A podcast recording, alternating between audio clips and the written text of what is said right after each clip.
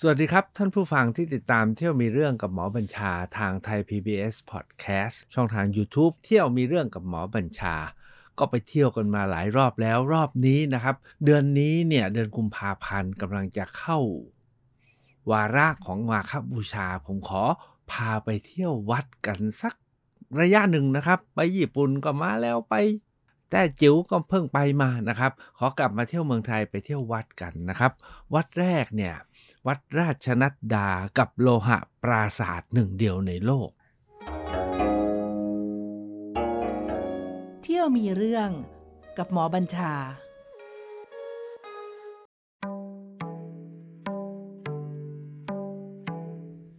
วันนี้เนี่ยท่านผู้ฟังถ้าหากว่าไปกรุงเทพเนาะเวลานั่งรถผ่านที่สะพานผ่านฟ้า แล้วก็มีป้อมพระการอยู่ตรงนั้นเนี่ยผ่านภูเขาทองมาเนี่ยจะเห็น วิหารที่มีลักษณะพิเศษนะเป็นยอดทองเป็นชั้นชั้นชั้นชั้นเนี่ยนะครับเด่นเป็นสง่าอยู่ตรงริมถนนราชดำเนิน ที่ตรงนั้นแหละครับคือวัดราชนัดดา แล้วสิ่งที่เห็นเด่นเป็นสง่าเนี่ยคือโลหะปราศาสตร์หนึ่งเดียวในโลกที่คงเหลืออยู่ ผมเนี่ยผ่านไปมาหลายครั้งนะครับ ตั้งแต่เขายังไม่บูรณะ ตั้งแต่ยังมีศาลาเฉลิมไทยนะครับ แล้วต่อหลัง ก็รื้อศาลาเฉลิมไทยออกเพื่อไม่ให้บดบังโลหะปราสาท ซึ่งถือว่าเป็นโลหะปราสาทหนึ่งเดียวที่เหลืออยู่ในโลก เพราะว่าโลหะปราสาทในโลกนี้เนี่ยตามประวัติเนี่ยมีอยู่ 3 องค์เท่านั้นเอง องค์หนึ่งเนี่ยนางสุชาดา นางสุชาดาพอนึกออกนะครับ นางสุชาดาสมัยพระพุทธเจ้านุ่น สร้างไว้ที่เมืองสาวัตถีนะครับ นางสุชาดาเนี่ยสร้างไว้สูงสองชั้นมีพันห้องนะครับ หลังคาเห็นว่าเป็นทองคำ พื่อถวายให้พระอยู่ศึกษาและปฏิบัติ ตอนนี้เนี่ยก็เหลือแต่เสาโลหะปราสาทแห่งที่สองเนี่ยอยู่ที่เมืองอนุราชปุระที่ลังกา ก็คือเป็นเมืองหลวงเก่าโบราณ สร้างเมื่อพศ 300 กว่ากว่าครับ พศ 300 กว่ากว่าตอนนี้ 2,567 ก็ 2,000 กว่าปีนะครับ สร้างโดยพระเจ้าชุตคามณีที่เมืองอนุราชปุระ สร้างเห็นว่าสร้างเป็นปราสาทสูง 9 ชั้น มีพันห้องเหมือนกันนะครับหลังคาเนี่ยบุด้วยทองแดงนะครับ อยู่ที่นู่น ตอนนี้เหรอเป็นยังไงครับตอนนี้เหลือแต่เสาหินครับเหลือแต่เสาหิน แต่โลหะปราสาทที่วัดราชนดาที่เหลือหนึ่งเดียว แล้วถึงทางประเทศไทยรัฐไทยถึงตัดสินใจ หรือศาลาเฉลิมกรุง ซึ่งเดิมเคยเด่นเป็นสง่านะครับ ตั้งอยู่ตรงหัวมุมเลยสร้างโดยรัฐบาลจอมพลปอเนี่ยก็ถือว่าเป็นอาคารที่ทันสมัยแล้วก็เป็นมรดกทางด้านวัฒนธรรม สิ่งก่อสร้างด้วย แต่สุดท้ายก็ตัดสินใจรื้อเพื่อให้เห็นโลหะปราสาทองค์นี้ วันนี้นะครับ ผมเนี่ยผ่านไปหลายครั้ง ไม่เคยได้เข้าไปอย่างจริงจังเลย จนอดไม่ได้ครับ วันนี้จึง ขออนุญาตพาเข้าไปที่นั่น เพราะพอเข้าไปแล้วนะ โอ้โหวัดอะไร งามสงบอย่างนี้แล้วอยากจะเชิญชวนให้ท่านแวะกันไปนะครับ อย่าเพียงผ่านหรือถ่ายรูปแต่ข้างหน้านะครับ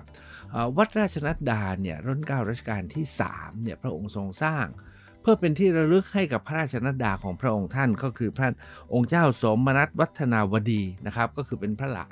พระหลานเธอของพระองค์นะครับ พระ พระองค์เจ้าสมนัตวัฒนาวดีเนี่ยต่อมาเนี่ยทรงเป็นพระเรียกว่าเป็นพระมเหสีนะของรุ่นเก้ารัชกาลที่ 4 ได้เป็นพระนางเจ้าสมนัสวัฒนาวดีบรมราชเทวี แล้วที่สำคัญก็คือมีวัดของพระนางอยู่ไม่ไกลจากวัดราชนัดดาอีกวัดหนึ่งชื่อวัดสมนัตวัดสมนัตเนี่ยสร้างโดยในยุคหลังนะครับ แต่วัดเนี้ยสร้างโดย รัชกาลที่3นะครับท่านทรงให้สร้างเป็นวัดเพื่อระลึกถึงหลานของพระองค์รัชกาลที่3เนี่ยท่านสร้างวัดสำคัญสำคัญไว้ 4 วัด วัดราชนดาเป็นหนึ่งใน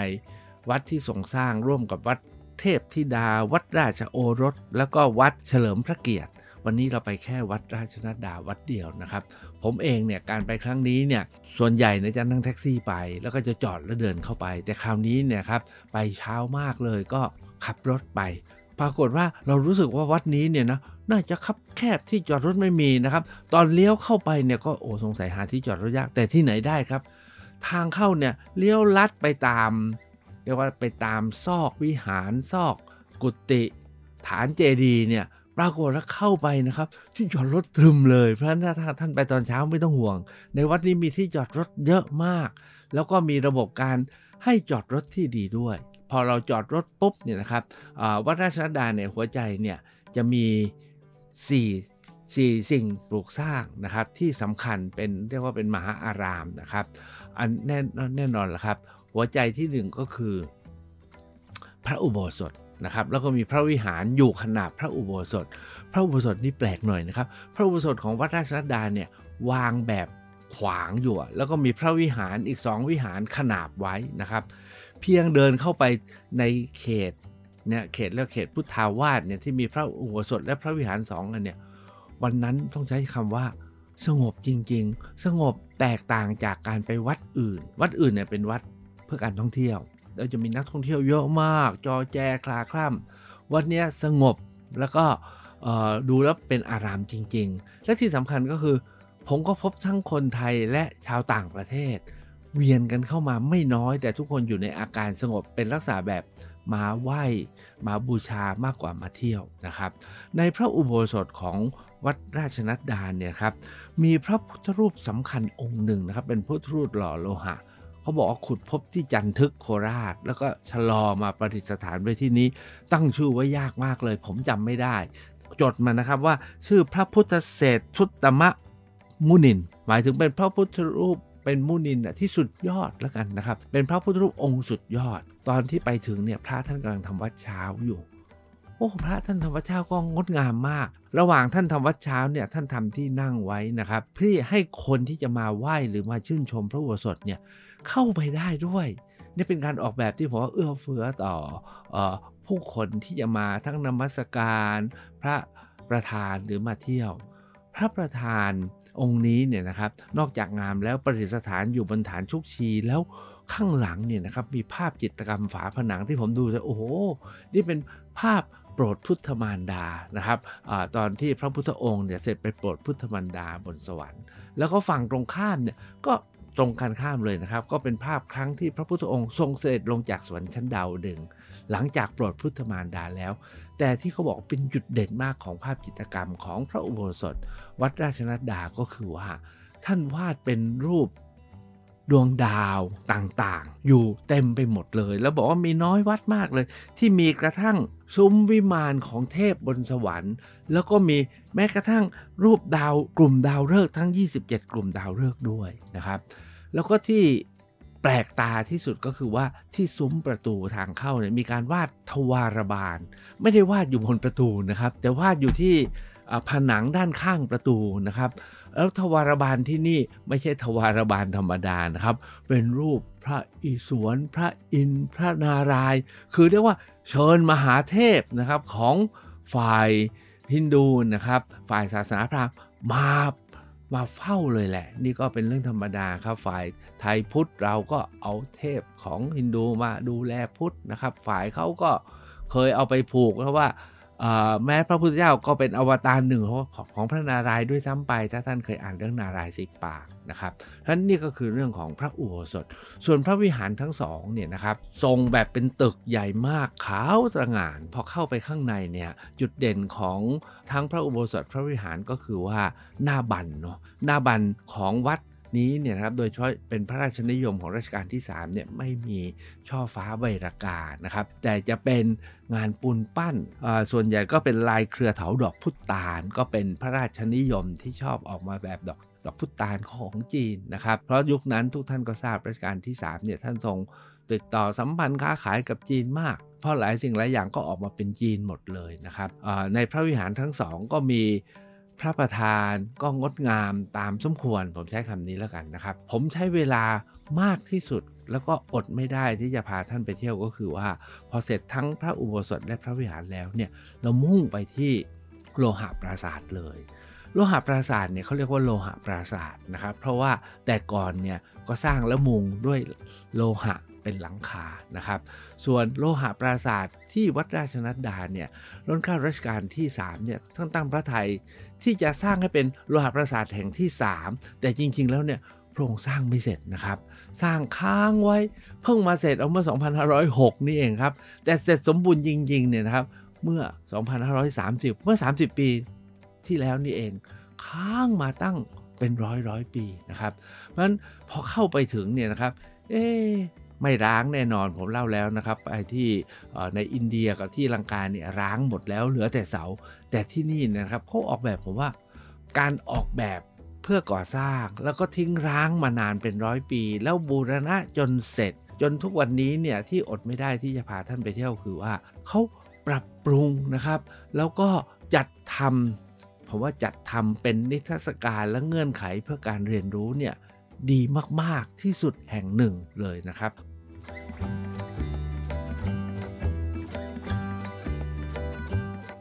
พอเราเดินเข้าไปนะครับเขาก็ปล่อยให้เราเข้าไปเอง ไม่มีเก็บตังค์ไม่มีอะไร ไม่มีคนมากวนอะไรมีคนคนหนึ่งบริการว่าเข้าไปได้เลยนะครับพอเดินเข้าไปถึงเนี่ยเราเจอเป็นมันเหมือนกับเป็นโถงใหญ่แล้วก็มี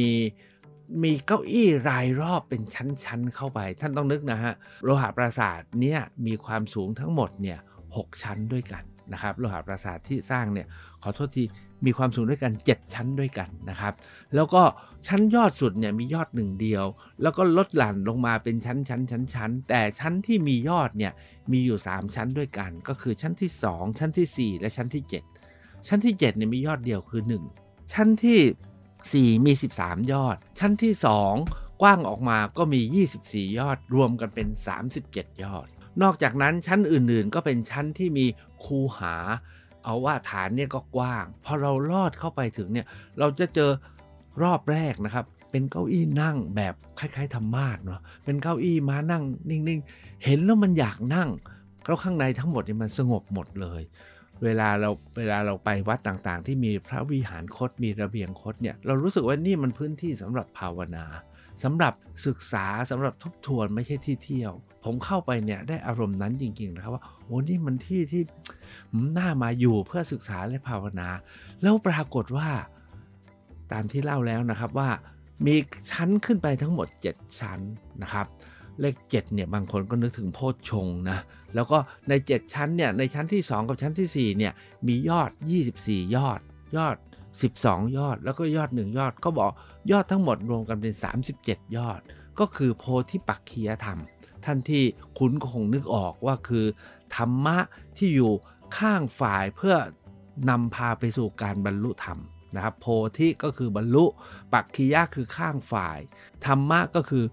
ข้อปฏิบัติเนี่ยเป็น 37 ยอด ปรากฏว่าการจัดนิทรรศการเนี่ยเขาก็ออกแบบเป็นนิทรรศการเพื่อให้เราเนี่ยค่อยๆเดินขึ้นไปตามลำดับ ทั้ง 7 ชั้นในชั้นแรกเนี่ยเป็นเพื่อ ทำให้สงบและทำความเข้าใจ เขาก็จัดนิทรรศการว่าด้วยโลหะปราศาสตร์ทั้งในอินเดียเคยมียังไงในลังกา มีอย่างไร ทุกวันนี้มีสภาพอย่างไร แล้วการเจตนาที่จะสร้างโลหะปราสาทแห่งนี้ ในของรัชกาลรัชกาลที่4เนี่ยเริ่มมายังไงแล้วร้างอยู่ยังไงมีรูปมาให้ดูด้วยนะครับ แล้วก็ค่อยๆบูรณะค่อย ๆ ปรับปรุงจนออกมาเป็นโลหะปราสาทเพราะว่านิทรรศการชุดนี้ที่อยู่ฐานล่างสุดเนี่ย สวยมาก แล้วก็ค่อยๆเดินไป แล้วก็ทำให้เข้าใจนะครับว่าเจตนาเป็นยังไงโลหะปราสาทมีเพื่อศึกษา มีไว้เพื่อมาพระมาอยู่ เพื่อศึกษาในสมัยอดีตเนี่ยสำหรับพระพันรูปเลยนะครับ แล้วก็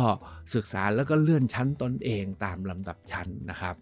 มีคำอธิบายเรียบร้อยที่จุงใจกลางของโลหะปราสาทเนี่ยมีบันไดวนอยู่ครับ ท่านบอกว่าแต่เดิมเนี่ยปักไม้เสา แล้วมีบันไดวนขึ้นไปสูง 67 ชั้น 67 ขั้น ก็วนขึ้นไป วนขึ้นไปทีละขั้นทีละขั้นออกแบบดีดี พอขึ้นไปขั้นที่1นนะครับ ขึ้นป้ายเลยครับขั้นนี้สำหรับศึกษา มีเก้าอี้ให้นั่ง แล้วก็มีข้อธรรมติดไว้ประดับนะประกอบ โดยเฉพาะอย่างยิ่งข้อธรรมที่ว่าด้วยโพธิปักขียธรรม โพธิปักขียธรรม 37 ประการเนี่ยประกอบด้วยอะไรบ้างเนี่ยเขาเขียนไว้เรียบร้อยนะครับ แล้วก็ทำให้เราทบทวนว่าอ๋อถ้าเราจะก้าวหน้าในทางพระพุทธศาสนาเนี่ยนะครับ ก็ขอให้เอาธรรมะ 37 ข้อซึ่ง มาจากทั้งหมด 7 หมวดเนี่ยไปถือปฏิบัติ หมวดที่ 1 คือสติปัฏฐาน ท่านคงคุ้นนะครับ สติปัฏฐานที่มีกายานุกายเวทนาจิตธรรมเนี่ยก็คือฐานที่ตั้งของสติเป็นเบื้องต้น ว่ามีตั้งอยู่กับกายตั้งอยู่กับความรู้สึกเวทนาตั้งอยู่กับจิต และตั้งอยู่กับข้อธรรมคือเป็นวิปัสสนา อันที่ 1 คือสติปัฏฐาน 4 ส่วนที่2เนี่ยก็คือสัมมาปัฏฐาน4นะครับสัมมาปัฏฐาน4เนี่ยก็คือ ข้อปฏิบัติ 4 ข้อเพื่อรักษากุศลไว้ในชีวิตและจิตใจของตนเอง ต่อมาก็คืออิทธิบาท 4 อิทธิบาท4เนี่ยทุกท่านคงจำได้ก็คือ ข้อปฏิบัติ 4 ข้อเพื่อความเจริญ เพื่อความก้าวหน้าเพื่อความสำเร็จนะฮะอิทธิบาท 4 ก็มีฉันทาวิริยะจิตตะวิมังสา ต่อมาก็มีอินทรีย์5ตะกี้ 4 4 4 เป็น 12 แล้วนะครับ ต่อมาก็มีอินทรีย์5กับพละ5อินทรีย์5กับพละ5เนี่ย ประกอบไปด้วยศรัทธา ประกอบด้วยวิริยะ ประกอบด้วยสติ ประกอบด้วยสมาธิและประกอบด้วยปัญญานะครับ อันนี้ทั้งอินทรีย์5และพละ5ก็ทำให้กล้าแข็งขึ้นไป จากนั้นเนี่ยก็ไปถึงโพชฌงเจ็ดตะกี้เนี่ย4 4 4บวก5 5 ก็เป็น 24 ต่อมาเป็นโพชฌงเจ็ดนะครับ โพชฌงเจ็ดเนี่ยมีอะไรบ้าง ทุกท่านคงจำได้นะครับ มีสติ มีธรรมวิจัย มีวิริยะ มีปีติ มีปัสสัทธิ มีสมาธิและมีอุเบกขานะครับ นั่นคือโพชฌงเจ็ดข้อที่จะทำให้ไปให้ถึงโพธิแต่เท่านั้นยังไม่พอนะครับ มีมรรคมีองค์ 8 ด้วยนะครับ ตั้งแต่สัมมาทิฏฐิสังกัปปะสัมมาวาจาสัมมาอาชีโวสัมมาวายามะสัมมาสติ สัมมาสมาธิ นั่นก็คือมรรคมีองค์ 8 ก็ เป็นการเอาข้อธรรม7หมวดคือ 4 4 4 บวก 5 บวก 5 บวก 7 บวก 8 37 ข้อนะครับ ขั้นนี้นะครับในชั้นที่2เนี่ยท่านวางไว้ให้เราได้ทบทวนเรื่องนี้นะครับ จากนั้นเนี่ยนะครับพอขึ้นไปอีกชั้นหนึ่งเนี่ยนะไม่มีเก้าอี้อะไรครับ เป็นลานที่เดินจงกรมแล้วเขียนคำอธิบายถึงเรื่องของการเดินจงกรม นะครับ อันนี้เดินจงกรมได้หลายรอบ จะเดินตรงเดินเลี้ยวเดินรอบนะครับ ให้เป็นสี่เหลี่ยมจัตุรัสก็ได้ โดยตามที่บอกแล้วว่าขั้นที่4เนี่ยมีซุ้มยอดอยู่อีก 12 ซุ้ม เพราะฉะนั้นเราก็เดินออกไปจนสุดทางนะครับ จะเห็นซุ้มเรือนยอด 12 ซุ้ม เป็นยอด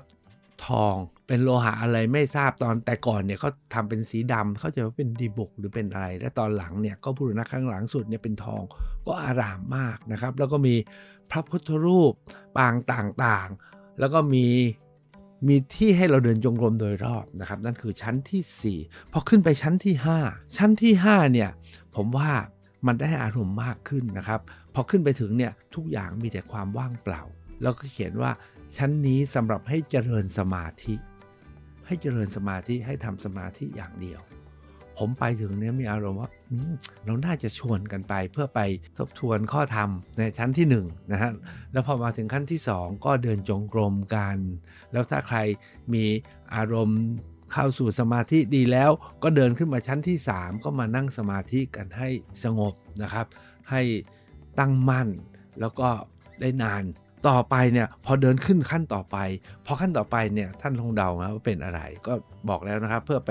ยกระดับการพัฒนาชีวิตและจิตใจเป็นของ 7 ชั้นนะครับสามสิบเจ็ดโพธิปักขียธรรมเนี่ยชั้นก่อนจะถึงยอดสุดเนี่ยนะครับ ท่านอธิบายถึงเรื่องของอริยบุคคลเลยครับว่าอริยบุคคลมีกี่จำพวก แล้วก็แต่ละจำพวกเส้นโสดาบันมีคุณลักษณะอย่างไร นี่ถ้าเราไปที่นั่นเนาะแล้วไปไปภาวนากันไปเดินจงกรมไปนั่งสมาธิ แล้วพอจิตสงบนิ่งก็ขึ้นไปนะครับอ่าโอ้โสดาบันเป็นอย่างนี้เราเป็นหรือเปล่าก็ไม่รู้เนาะก็ไปทบทวนนะครับ โสดาบันสกิทาคามีอนาคามีเดินขึ้นไปนะครับ ชั้นนี้นะครับคือเป็นชั้นที่มีเจดี ตะกี้ผมอธิบายผิดไป ที่ชั้นที่2เนี่ยมี 24 ยอดนะ ชั้นนี้พอขึ้นมาถึงชั้นที่ 4 ที่ 5 ที่6เนี่ยก็เหลือ 12 ยอด แล้วหลังจากนั้นเนี่ยมันจะแคบลงแคบลงนะครับ แล้วก็มีทางเดิน เป็นบันไดขึ้นไปถึงเป็นยอดปลายสุดนะครับ บนยอดปลายสุดเนี่ยท่านประดิษฐานพระบรมสารีริกธาตุไว้เป็นยอดเดียวเลยนะครับ มีพระอบพระบรมสารีริกธาตุเราก็เห็นอยู่โดดเด่นอยู่ข้างใน ก็ได้นมัสการพระบรมสารีริกธาตุนะครับ แต่ที่สำคัญกว่านั้นเนี่ยนะครับโดยรอบเนี่ยมีลานให้เดินประทักษิณได้ จะเดิน 1 รอบ 2 รอบ 3 รอบก็ได้ ยิ่งกว่านั้นแล้วเมื่อครบ 3 รอบแล้วเนี่ยนะครับจะสามารถมองกรุงเทพได้ 360 องศารอบทิศทางเลย มองไปทางนู้นก็เห็นพระมหาราชวังมองไปทางนี้เห็นวัดสุทัศน์มองไปทางนี้เห็นภูเขาทองวัดสเกตนะครับโดยเฉพาะภูเขาทองเนี่ยเนื่องจากอยู่ไม่ไกล ก็จะเห็นโดดเด่นมากเลยนะครับ หรือแม้กระทั่งสะพานผ่านฟ้าลีลาดก็เห็นเส้นทางราชดำเนินที่ผ่านมา ผมว่าเป็นจุดที่ชมกรุงเทพพระมหานคร 360 องศาที่งดงามมาก แล้วเท่านั้นยังไม่พอยังมีการขึ้นป้ายอธิบาย เหมือนกับที่เราไปหอไอเฟลไปหอโตเกียวหรือไปที่อาคารสูงในโลกทั้งหลายเขาก็จะมี แผนผังแล้วก็มีเลเบลเพื่อให้เราดูว่าตรงนั้นคืออะไรตรงนี้คืออะไร แบบท่านสมัยมากนะครับ เพราะฉะนั้นเนี่ยนี่ก็คือโลหะปราสาทหนึ่งเดียวในโลกที่ยังคงอยู่ ถ้าเราจะไปแบบเพื่อไปเที่ยวแบบสนุกสนุกไปดูวิวก็ได้ไปถ่ายรูปก็ได้ แต่ถ้าจะไปเพื่อไปทบทวนข้อธรรม รวมทั้งไปเจริญจิตไปทำสมาธิ ผมว่าเหมาะเหลือเกินนะครับ ที่สำคัญก็คือถ้าไปตอนเช้าๆนะครับ สงบเงียบมีเสียงพระสวดมนต์มีเปิดเทปให้เราได้ยินธรรมะเข้ามาด้วยเนี่ยผมว่าเป็นพื้นที่ที่เหมาะที่สุดและสักวันหนึ่งนะครับ จะจัดพาไปเที่ยวกัน เมื่อวันก่อนเนี่ยทางไทย PBS เพิ่งมาคุยกับผมว่าคุณหมอจัดเที่ยวมีเรื่องกับหมอบัญชามาแล้วต้อง 170 กว่าครั้ง เราพาไปทริปกันสักหน่อยไหมที่นี่ก็น่าสนใจที่จะพาไปนะครับ นี่ก็คือโลหะปราสาท นี่ก็คือวัดราชนัดดาที่ เรามักจะผ่านไปผ่านมา แต่ยังไงก็ตามนะครับ ถ้ากับว่ามีเวลานะ พอลงมาถึงข้างล่างแล้วเนี่ยนะครับ เขตสังขาวาสก็มีกุฏิพระงดงามมาก แต่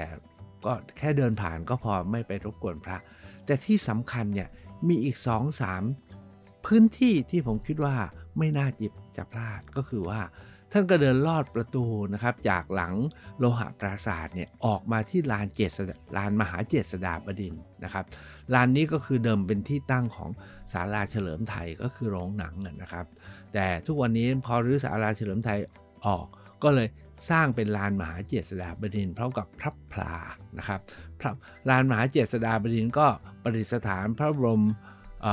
พระบรมรูปพระบรมราชานุสาวรีย์ของรัชกาลรัชกาลที่3นะครับซึ่งก็เป็นหนึ่งในพระมหากษัตริย์องค์สำคัญของไทยนะครับที่ถามว่าเป็นมหาราชไหมราชวงศ์จักรีเนี่ยตอนนี้มีมหาราชอยู่ 3 พระองค์ใช่ไหมครับก็คือพระพุทธยอดฟ้า พระปิยมหาราชแล้วก็ล้นเก้ารัชกาลที่9ล้นเก้ารัชกาลที่3เนี่ยไม่ถึงกับ เทิดทูนพระเกียรติยศพระองค์เป็นพระมหาราชแต่จริงแล้วพระองค์ก็มีบทบาทสำคัญมาก ที่สำคัญเนี่ยที่บริเวณลานมหาเจษฎาบดินนะครับกรุงเทพมหานครเข้ามาจัดดอกไม้ ประดับไว้สวย แล้วถ้าว่าไปถ่ายรูปตรงนี้ท่านก็จะได้ลานดอกไม้เป็นโฟกราวแล้วเห็นโลหะปราสาทอยู่ข้างหลังงดงามเหลือเกินผมเป็นฝรั่งมาหยุดกันตรงนี้เยอะมากแล้วเราชาวไทยจะไม่ไปได้ไง นอกจากนั้นแล้ว ใกล้ๆกับลานมหาเจษฎาบดินเนี่ยมีพระผาใหญ่ พระผานี้เนี่ยแต่ก่อนถ้าท่านเคยทราบนะครับ เวลารับแขกบ้านแขกเมืองพระราชาอาคันตุกะเนี่ยก็จะมารับแล้วก็ถวายกุญแจเมืองกันที่นี่แหละครับนะครับนี่ก็เป็นพระพลาเรียกเรียกว่าเป็นพระพลาต้อนรับพระราชอาคันตุกะหรือแขกบ้านแขกเมืองชั้นสำคัญก็จะมาที่นี่ แล้วถ้าว่าท่านยังมีเวลาอีกนะครับ อาจจะเข้าไปเที่ยวที่ป้อมพระการ สะพานผ่านฟ้าตรงนั้นเนี่ยก็มีสะพานแล้วก็มีเรียกว่าเป็นโบราณสถานมีป้อมพระการที่งดงามมากส่วนชุมชนเนี่ยเขาย้ายไปหมดแล้วนะครับ หรือถ้ามีเวลาก็อาจจะเดินข้ามไปที่วัดสเกต อยู่ใกล้นิดเดียวแล้ววันหลังผมค่อยพาไปวัดสเกต เพราะวัดสเกตนี่ก็ยิ่งใหญ่แล้วก็สำคัญมีเรื่องราวมากมายที่สำคัญก็คือล้นเกล้ารัชกาลที่วัดสเกตก็รัชกาลที่3นะฮะถ้าผมจำไม่ผิด ก็ท่านตั้งพระไทยที่จะสร้างเป็นพระปรางให้ใหญ่กว่าพระปรางวัดอรุณราชวราราม แต่สร้างไม่สำเร็จเพราะว่าฐานเนี่ยนิ่มเกินนะครับสุงจมหมดก็เลยทิ้งร้างเหลือไว้แต่ฐาน แล้วตอนหลังก็เลยมาสร้างเจดีย์บนยอดกลายเป็นแค่ภูเขาทองอย่างที่เราเห็น แล้ววันหลังค่อยไปเที่ยวกันครับ วันนี้เที่ยวแค่วัดราชรัตดา จริงๆ ข้างกันมีวัดอีกวัดหนึ่งครับวัดเทพธิดาราม ก็อยู่ติดกันเลยกับพระราชดาราม วันหลังถ้ามีเวลาค่อยพาไปเที่ยวครับ วันนี้เวลาหมดจบที่นี่โลหะปราสาทหนึ่งเดียวในโลก ไปให้ได้มากกว่าเที่ยวคือไปแล้วเรียนรู้เอามาน้อมใส่ใจเพื่อรับมาคับบูชาที่จะถึงในเดือนนี้ครับ เที่ยวมีเรื่องกับหมอบัญชา